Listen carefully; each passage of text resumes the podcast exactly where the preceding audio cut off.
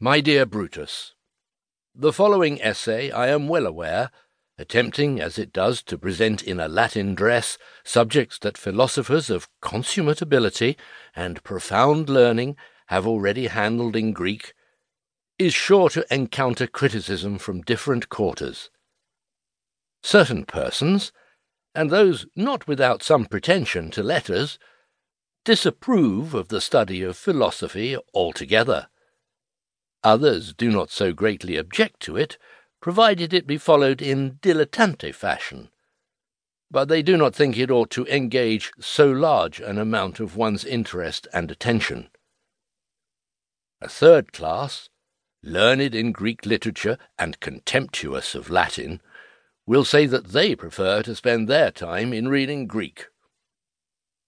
Lastly, I suspect there will be some who will wish to divert me to other fields of authorship, asserting that this kind of composition, though a graceful recreation, is beneath the dignity of my character and position. To all of these objections I suppose I ought to make some brief reply. The indiscriminate censure of philosophy has indeed been sufficiently answered already in the book which I wrote in praise of that study, in order to defend it against a bitter attack that had been made upon it by Hortensius.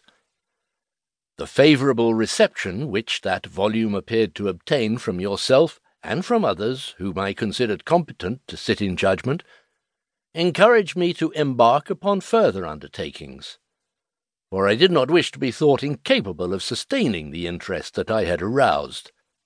The second class of critics, who, however much they approve of philosophy, nevertheless would rather have it less eagerly prosecuted, are asking for a restraint that it is not easy to practice. The study is one that, when once taken up, admits of no restriction or control.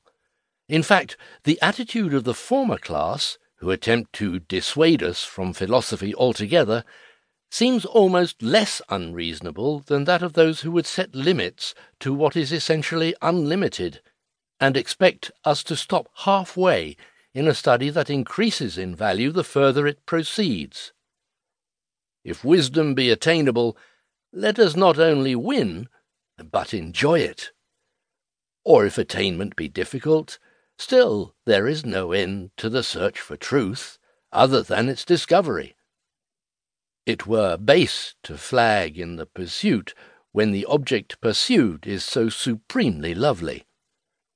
Indeed, if we like writing, who would be so churlish as to debar us from it?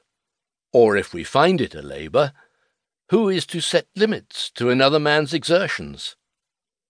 No doubt it is kind of Chremes in Terence's play to wish his new neighbour not to dig or plough or any burden bear. For it is not industry in general, but toil of a menial kind from which he would deter him. But only a busybody would take exception to an occupation which, like mine, is a labour of love.